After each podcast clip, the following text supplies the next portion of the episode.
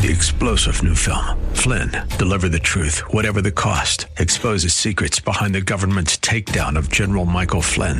Flynn knew what the intel world had been up to. He ordered the first audit of the use of contractors. This set off alarm bells. He told the truth. He was the most dangerous person for Donald Trump to hire. They had to get rid of Flynn. Flynn, deliver the truth, whatever the cost. Available now. Watch it today. Go to salemnow.com. Salemnow.com.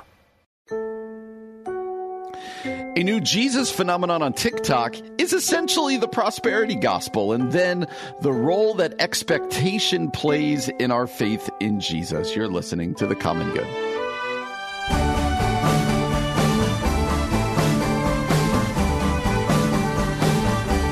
Happy Monday, friends. Welcome to The Common Good here on AM 1160 Hope for Your Life. My name is Brian Fromm. So glad to have you with us on this President's Day as we come to the close of our afternoon. Hopefully, you had the day off of school today, day off of work. Banks are closed, no mail. So, uh, you know, hopefully, you enjoyed a day off, maybe with your family. If you get went even further, for those of you that observe, hopefully you remembered some presidents today. You thought about the presidents, and uh, yeah, always enjoy President's Day, right? As I can remember, as a child or as a student, you got through Christmas and New Year's, and then and then you just had a bunch, you know, Martin Luther King Day off, but then you had just a bunch of school, and then President's Day. You always kind of forgot that it was there. Like my kids last week were like, "Oh, I don't think we have school on Monday," and then they had no idea why. And I said, guys, it's President's Day. Oh, okay. And they, they moved on to this is great that we don't have school today. So uh, I did text my daughter in Tunisia. As you, many of you know who listen to this show, she is studying abroad this semester.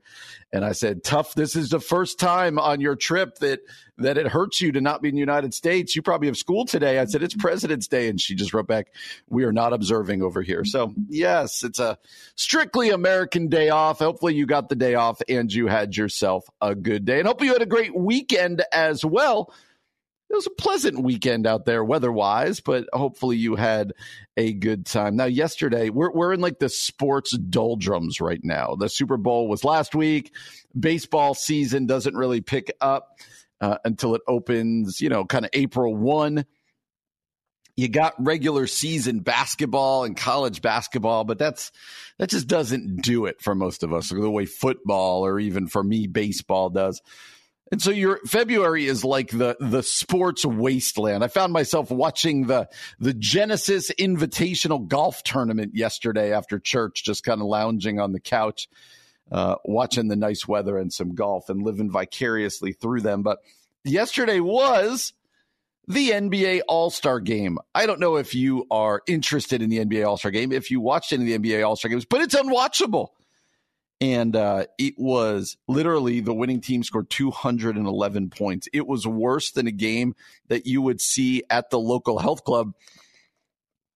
As they, uh, in the middle of the game, Luka Doncic took a shot from like 65 feet away just and laughed they don't care. The NBA's got to do something about that game. That's my sports commentary for the day because it was unwatchable and probably the best thing because the you know the slam dunk contest is difficult to watch now. It's all kind of hard to watch now.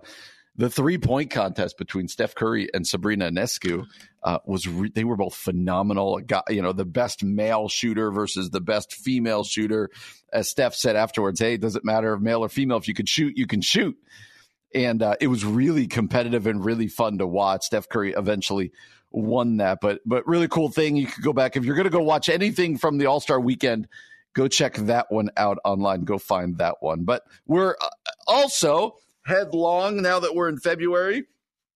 We are staring down the presidential election as it continues to come. I was out with some friends. My wife and I were out with some friends this weekend from our church and we just got into a conversation about the presidential election and it you know anecdotally it continues to uh, with each person i talk to it continues to affirm or confirm what i'm feeling and what i believe most people that i know are feeling and that is this how in the world are these two our pres- are uh, nominees, our presumptive nominees. How in the world is this going to be our choice again? Like, I think it's actually a small minority who's excited about um, the two of them. And I even think it's a minority in each party who are interested in either of them. So uh, after our show the other day, former President Trump was fined $355 million. And you could believe that that's unwarranted or warranted. You could believe whatever you want to believe about that. But it's yet another kind of blemish on the um, on the resume, if you will, of former President Trump. We're going to do a story later today or tomorrow uh, about character and about kind of even the the language that President Trump uh, has made commonplace over the last decade or so, a little less than that. And then you have President Biden, who they're not out there right now. His quote unquote surrogates, his people, they are not out there trying to stand up for his record. They are not out there trying to tout what has happened in the first four years. But instead, as NBC News wrote this morning, Biden's allies are stepping forward to vouch for him amid age questions. Some prominent Democrats aren't persuaded that the approach will ease concerns about his cognitive abilities. In the days since special counsel Robert Hur released a report that described Biden's memory as, quote, significantly limited. Presidential appointees and lawmakers have been stepping forward one by one to attest to his acquittal. So, uh, you know, Debbie Dingell from Michigan said, you need to let Joe Biden be Joe Biden. She was out there uh, on the Chuck Todd podcast. Uh, and you know you get all of these different people who say uh, that they're eager to de- debunk the report last week uh, that Biden is um, not doing well, that he's that he's not doing well, and that he's continued to cognitively decline. I I actually think. Um, I, I don't know that I will believe any not I would not even try to believe it. We see what's going on with President Biden, and in many ways, those of us who've watched aged grandparents or whatever deteriorate, it is just sad to watch. Like we, I think we can acknowledge that. Um, but it's interesting that we hadn't have yet to hear from the Barack Obamas of the world and others. Um, so that's our choice right now. Uh, 78 year old President Trump, who c- continues to have legal issues and seems to have some cognitive issues of his own, 82 or whatever year old Joe Biden, who uh, increasingly seems to be having cognitive issues uh, as well. Um, and it's just fascinating to me that it's not even about either of their records. And maybe we'll get there. But it's not about what Trump did in his four years versus what Biden did is has done in his last, you know, pushing four years here but it's literally about do either of these guys have the character and the mental capacity to do four years? That, my friends, is the politics that we have in our country right now. And it is what it is. Those of you who are uh, discouraged by this, which I think is many of us, we are reminded that our hope is not put in our lawmakers. That's not where our hope lies. And, and that's not just a, um, a pretend statement. This is a this is what we we hold on to. That in the end, if uh, if our candidate doesn't win, that it's not the end of the world because we know that Jesus Christ sits on the throne. He's the same yesterday, today, and forever.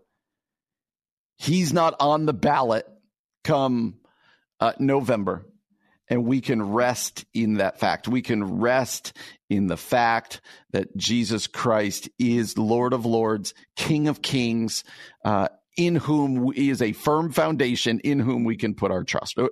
I, I feel like we say that over and over again. And a little uh, preview, we're going to say that almost daily from now until the election because I need to be reminded. We need to be reminded. When I watch these things on TV, I can just get discouraged by all of it. But in that discouragement about our political system, uh, allow it to point your gaze to Jesus. Allow it to point your eyes, your vision to Jesus. and go, okay, no, no, no. I, I, I've got the right perspective now.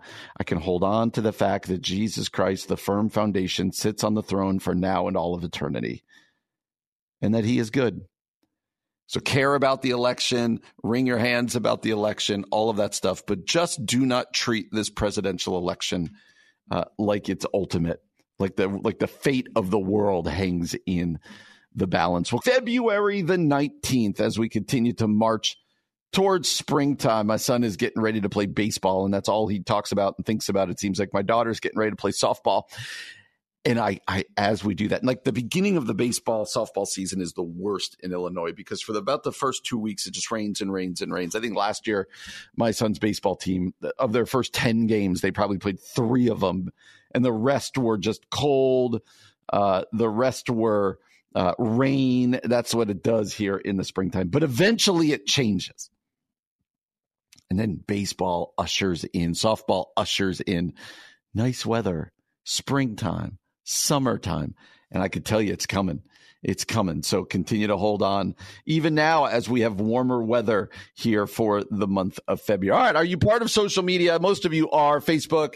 You're on Instagram. You're on Twitter. But one that a lot of us who uh, are of my age variety and older, I'm 46, that we probably are not on is the TikToks. Uh, TikTok is a big thing with generations below us.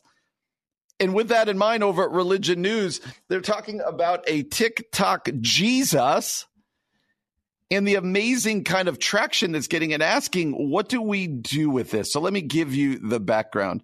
The TikTok profile Daily Believer has 70 videos with computer generated Jesuses looking directly at the viewer, beseeching them to stop scrolling and watch the next minute's worth of content. All of these Jesuses are long haired and bearded, recalling uh, the paintings of the 1940s. Now, some wear the crown of thorns, some look alarmingly like the actor Jared Leto, uh, it says here. Nearly all promise a surprise or good news soon in exchange for the viewer liking, commenting amen, or sharing it with their friends or family. So you might be like, ah, what's the big deal? Well, with this digital kind of outreach, this kind of digital strategy, the Daily Believer has gained, uh, as of the start of this past new year, over 800,000 followers and over 9.2 million likes. And so uh, it has theologians. You never thought theologians uh, would really wrestle with what do we do with TikTok Jesus? That's kind of where we are now. What do we do with TikTok Jesus? The author of this article says, as a scholar of religion in the U.S. and its intersection with pop culture, I've been studying the ways that American Christians use media and popular culture to perform religious work and evangelical outreach for the past 13 years. And he argues that this TikTok phenomenon, uh, in which viewers are promised good luck for sharing, liking, or commenting on videos of a computer generated Jesus is close to what is known as the prosperity gospel. That is the Christian belief that God will reward faith with this worldly comforts like health and wealth. This is what we're getting at.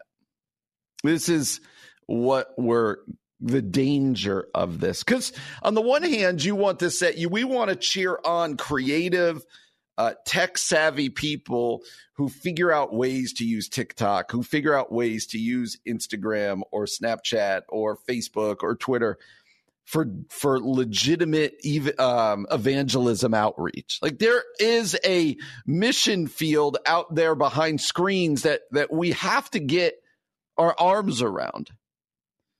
There is certainly true, but the way that this one works is uh is a sign of the times, I would say.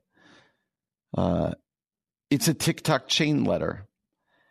And this isn't just a TikTok thing. You see these on Facebook all the time.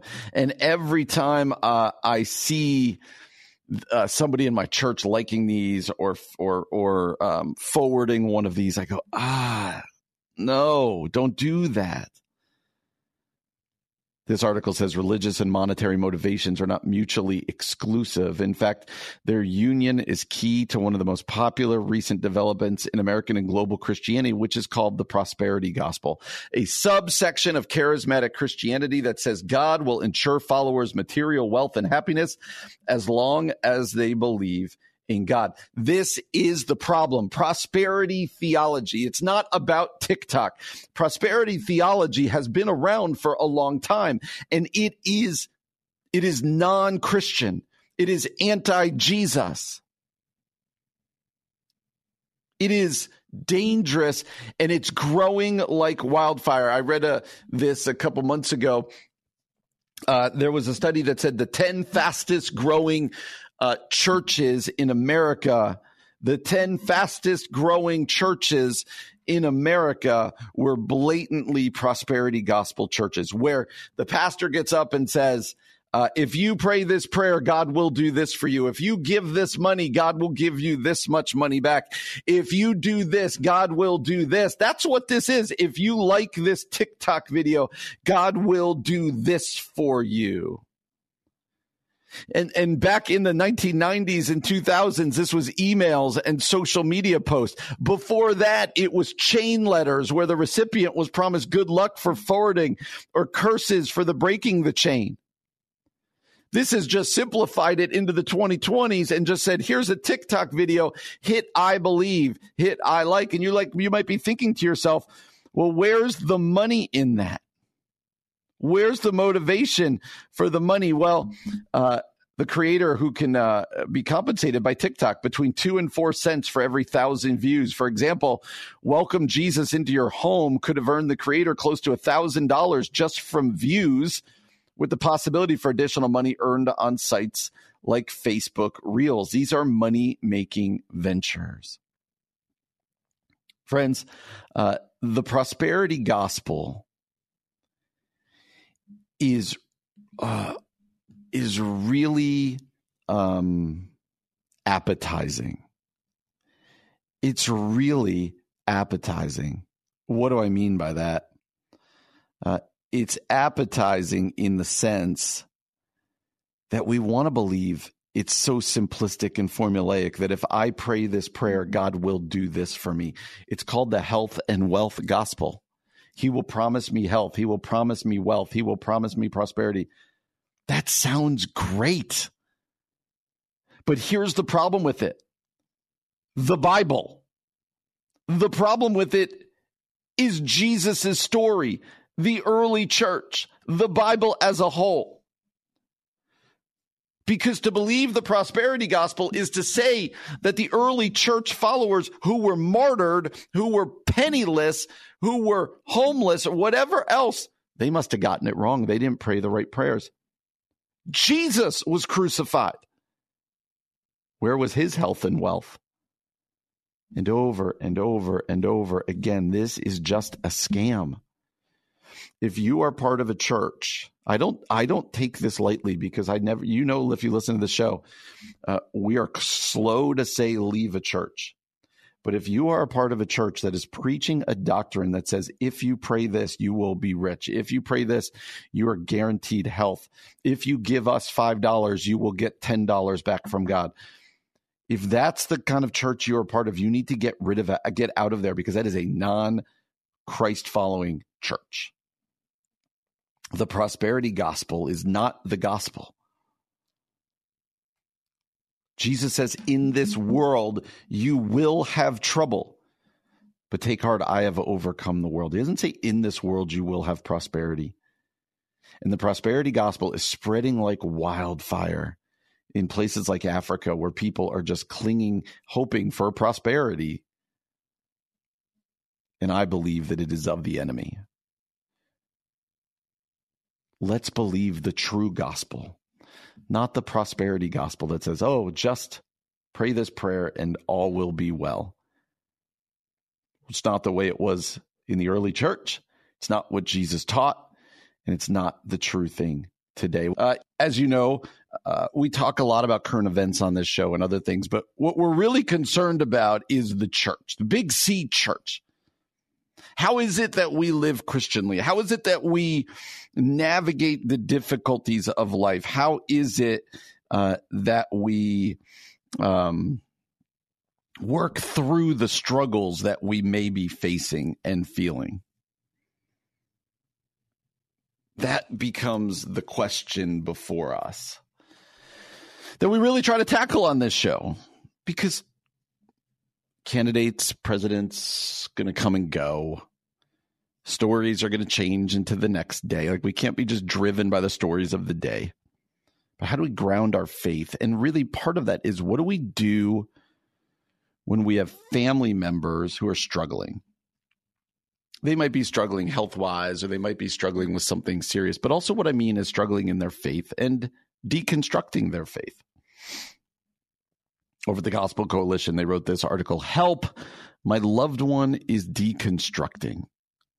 It begins with a with a story or a question in which somebody says, Our daughter is deconstructing her faith and she has cut us off. She even wrote us a letter explaining that we're unsafe because we have toxic theology. What do we do? And they go on to say, uh, sadly, this is a common sentiment we hear as we travel to speak about deconstruction. We've heard countless stories from concerned parents, siblings, spouses, and pastors. They're desperate to understand what's happening to their loved ones, and they hope to find a way to engage and reconnect with them. So, uh, what do we do with deconstruction? Uh, what do we do with deconstruction? When you have that loved one, that child who goes off to college and comes back on, I don't really believe this anymore. So, first, we have to define the term deconstruction. Um, deconstruction is essentially kind of deconstructing, breaking down your faith, saying, I don't believe that, I don't believe that. But they make an interesting point here. There's no deconstruction without a deconstructor. Every faith deconstruction story is about a person and their unique experiences. And while the Bible doesn't use the word, it does offer significant insights into faith deconstruction. Scripture gives an accurate description of who we are as people and how we relate to God. Therefore, if we want to better understand our deconstructing loved ones and how to relate to them, we should pay attention to a couple things that are described in the Bible. So, one, deconstructors, I like that they're focusing on the person here because we can get so worked up in the oh, I have to save the faith, they're deconstruct. No, no, let's talk about the person. This is the most important point in all of them. They say number one, deconstructors as image bearers. There's some things we know about everyone who has deconstructed his or her faith because they're all true. They're true of all human beings. Every deconstructor, regardless of age, race, gender, uh, uh, or social status, is made in the image of God. Therefore, all are intrinsically valuable and worthy of love, dignity, and respect. It means that they are worthy. They are not um, an afterthought. They are not um, less of a person now that they are questioning their faith. They still hold the value, intrinsic value and worth that comes with being God's created being. Deconstructors, number two, as sinners. Sin affects everything about us. Our sin nature isn't something we simply put on the shelf until we feel like sinning. It's always with us. So that's at play here. Number three, deconstructors as seekers.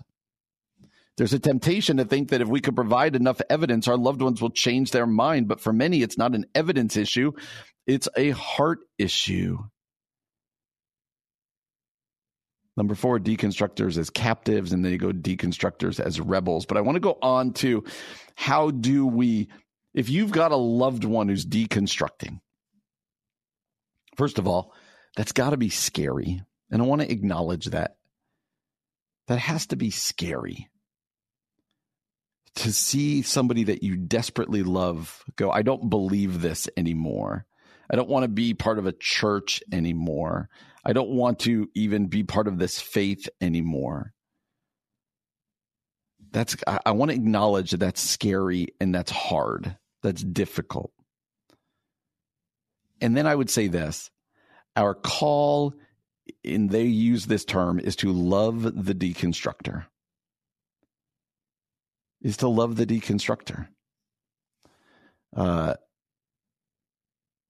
look for ways to communicate, but don't. This shouldn't be a nightly argument where you feel like you need to argue them back into the kingdom. I think you're going to love them back into the kingdom to use that imagery.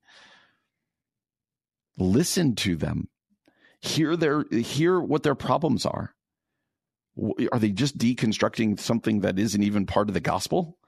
Are they deconstructing something that they picked up from their childhood that may not actually be biblical? whether it be in the church or eh, whatever else it might be, or are they literally deconstructing, you know, the atonement of Christ or whatever? Pick your theology. And then I'd say this never underestimate, they write this, never underestimate the power of prayer. God can open any hard heart. We're never powerless unless we're prayerless, they write. Seeking relationship, living out the beauty of the gospel, devoting time to prayer is critical in loving those in deconstruction and have hope. The book of Acts, uh, verse 16, uh, chapter 16, verse 14 tells us that God opened Lydia's heart to hear what Paul had to say. He did it for her and he can do it for your loved one too. So love the deconstructor. Don't argue. Uh, don't make it primarily a debate don't think that you have to win them back into the kingdom. But especially if it's your kid, like don't let this become what defines them. Love your child, be the parent, point them to the gospel, and pray, pray, pray. That is such a um, That's such a powerful line they use there. We're never powerless unless we are prayerless. We're never powerless unless we are prayerless. So pray. And like what happened with Lydia, when God opened Lydia's heart, make that your prayer.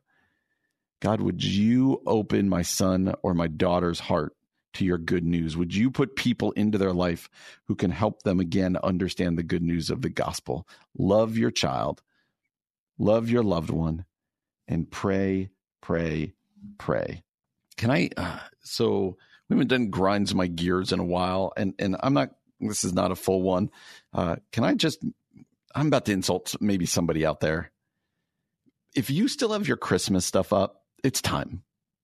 We're in the middle of February.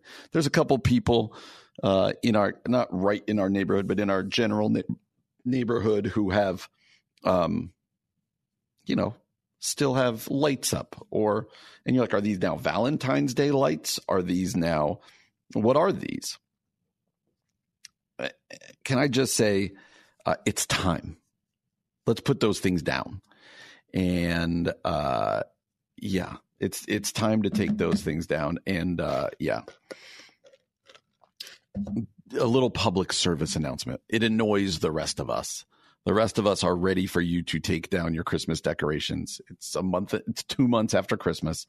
Uh, it's time. So, uh, did you see this story of the teen at the Indiana car wash? Let me, I saw the video and it's gone viral.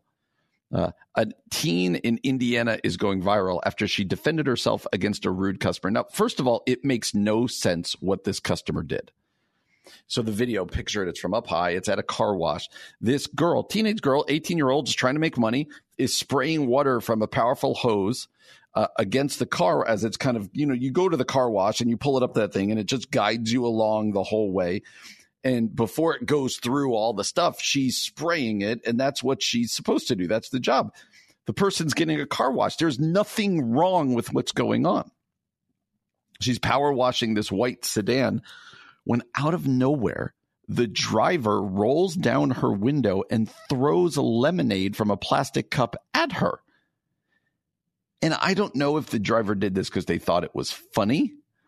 Uh, I, I just don't understand. Like, that's the part of this that doesn't make sense that this person just rolls down the window right before they're about to go through all the big brushes and all of this, just rolls down the window and throws lemonade.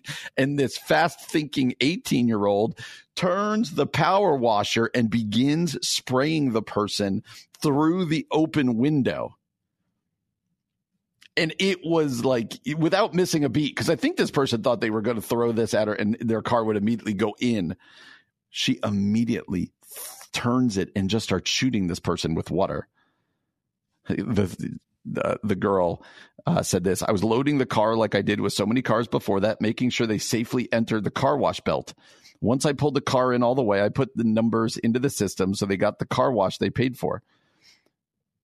Many viewers uh, have said that the customer got what they deserved. Uh, how miserable do you have to be to throw a drink at a teenager doing their job? What possibly could inspire someone to treat a completely innocent stranger like that? Uh, she said, thankfully, you might be wondering, what did the employee think? The employer think the employer sided with her uh, be, because of workplace safety. Uh, she said, I told my managers who were not okay with the customer throwing a drink at me. The customer and her boyfriend have been banned from the car wash for life. Thankfully, I, I just, so I want to make a bigger point here, but let's just cheer on that girl 18 like you got to google it if you haven't seen it google it because she was fast they throw this lemonade at her and she immediately turns this hose on him and it had to have soaked the inside of the car and it had to have soaked these people but not to normalize and make this seem like a big societal thing but who does something like that who throws like a like that's the biggest thing when you watch this you go why what just happened there? Like, we can never normalize bad behavior. That's why I'm glad to see this person get what they deserved. Like, there's not, this 18 year old did nothing wrong. And I'm glad that her managers did not uh, punish her at all. And in fact, they, instead, they, they told these people, you can never come back here. So we can norm- never normalize bad behavior, but what's up with those people? why do we do stuff?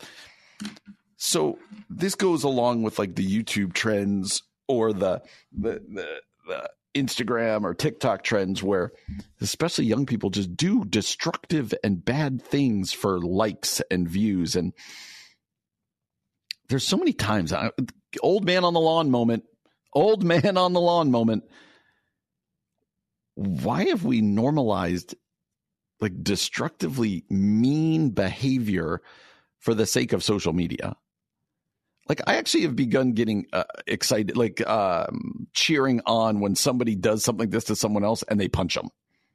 Like I, I'm like, yes, teach them a lesson because apparently there's whole TikTok um, accounts, there's whole YouTube accounts that are just people going up, and they're always young, it's always young people, going up and just doing mean things to innocent, unsuspecting people. They're the worst people in the world. I know I'm being hyperbolic there, but they get what they deserve. Like these people who threw the lemonade got what they deserved. I hope it ruined their phones. I hope it ruined everything in their car. Like I hope it did all of that.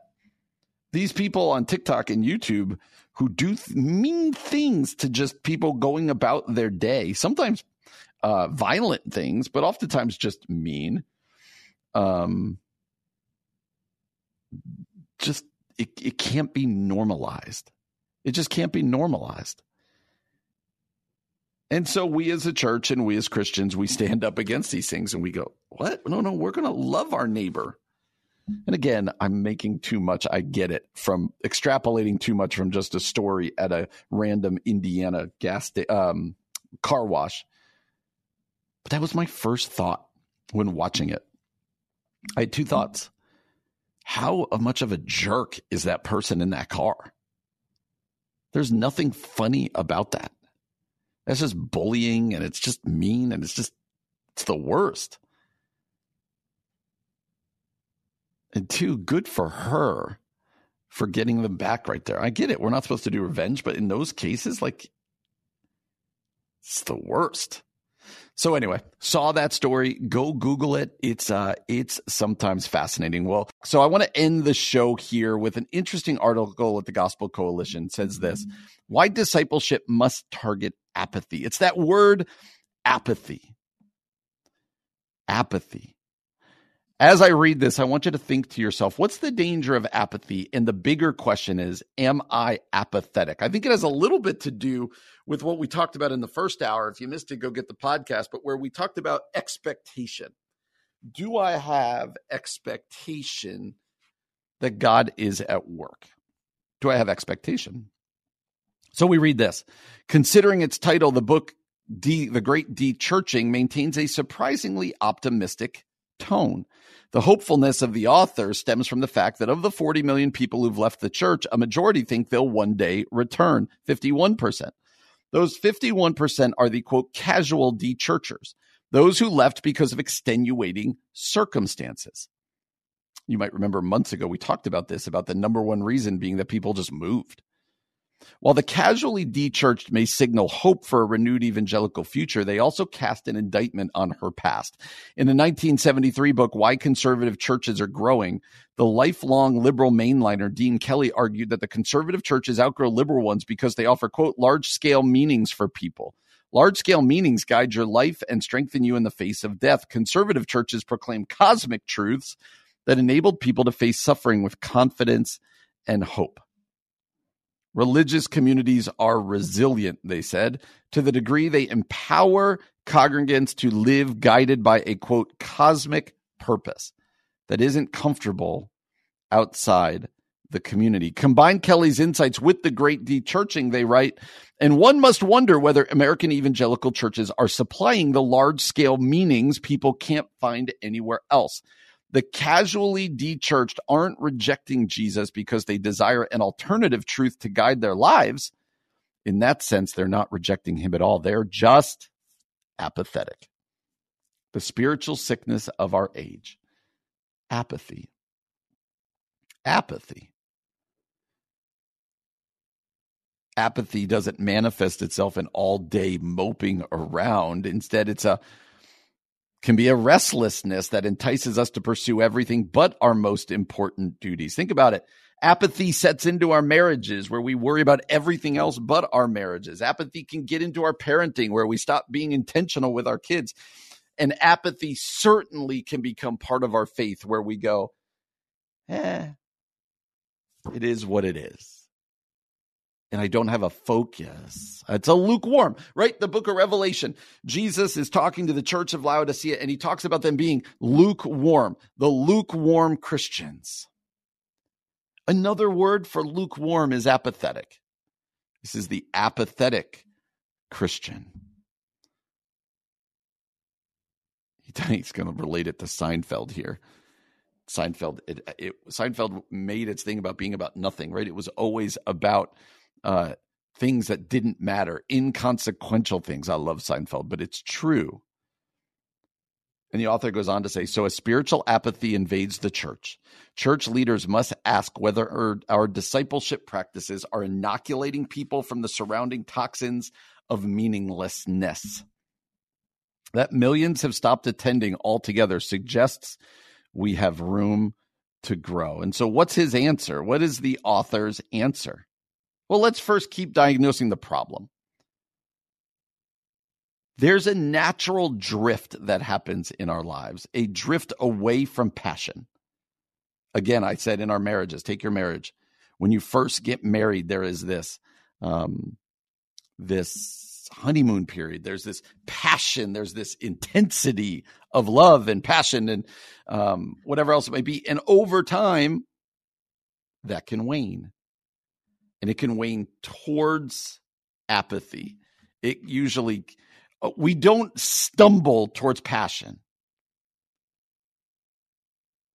Also, true for our marriages, we do not stumble into passion, also for our faith. I believe as human beings, our natural inclination is towards apathy. It's towards comfort. We've talked about the idol of comfort on here before. So, is your faith right now apathetic? I think the biggest before we get to the cure, the biggest um, thing we need to do is to just diagnose it. Yes, I'm apathetic. It manifests itself in some practices. I don't go to church anymore.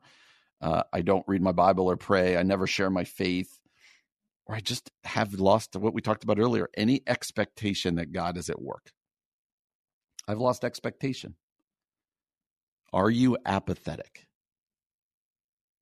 Has apathy creeped in where it did not exist before? This author is going to say there's a cure, and the cure is worship. So, what can we do? He says the answer isn't merely more instruction. According to this book, the research, de-churched evangelicals possess a much better understanding of orthodoxy than their Catholic or mainline de-churched counterparts. De-churched evangelicals' beliefs are almost identical to evangelicals who still attend church. This suggests doctrine isn't the main thing de-churched evangelicals lack. The main problem is indifference. In other words, apathy emerges less from lack of knowledge than from lack of conviction about what is true.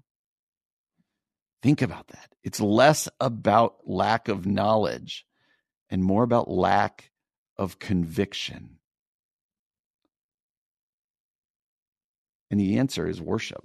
The answer is in awe of once again being confronted by Almighty God that He is He is the God of the universe who loves me so much that He sent His Son that for God so loved the world, he gave his only son that whoever believes in him will not perish, but will have eternal life. He has done that for us.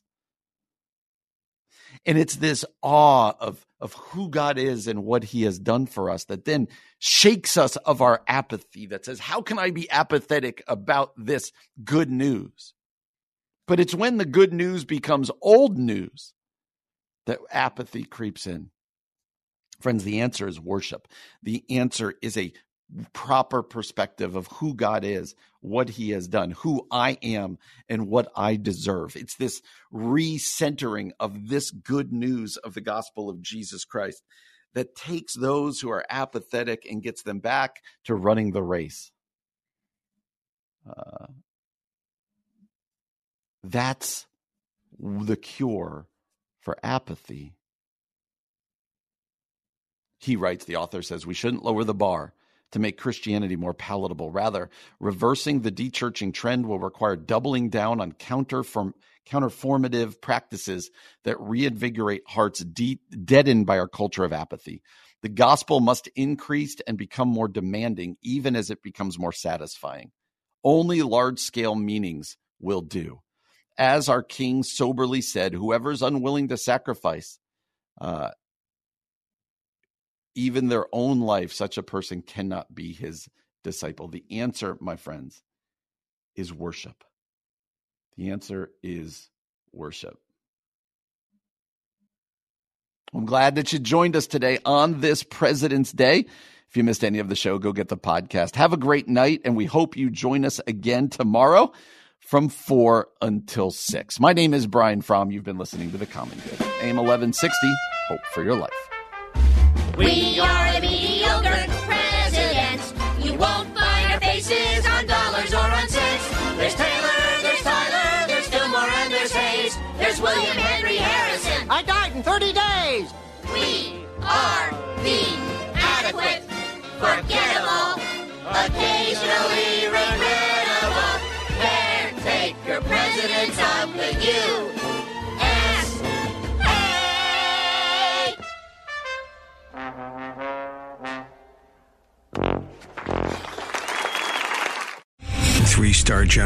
Michael J. Flynn, head of the Pentagon Intelligence Agency, knew all the government's dirty secrets. He was one of the most respected generals in the military. Flynn knew what the intel world had been up to, he understood its funding. He ordered the first audit of the use of contractors. This set off alarm bells. The explosive new documentary, Flynn, Deliver the Truth, Whatever the Cost, uncovers the facts behind this scandal. Flynn told the truth. He was the most dangerous person for Donald Trump to hire. I find out the worst enemy that I'm going to face in my life is right here in America. They took my assessment and they wanted me to change it. And I was like, I'm not changing it. They had to get rid of Flynn. With in depth interviews, archival footage, and never before seen personal records of the man behind the headlines. I just felt like I was drowning. Flynn, deliver the truth, whatever the cost. Available now. Watch it today. Go to salemnow.com. Salemnow.com.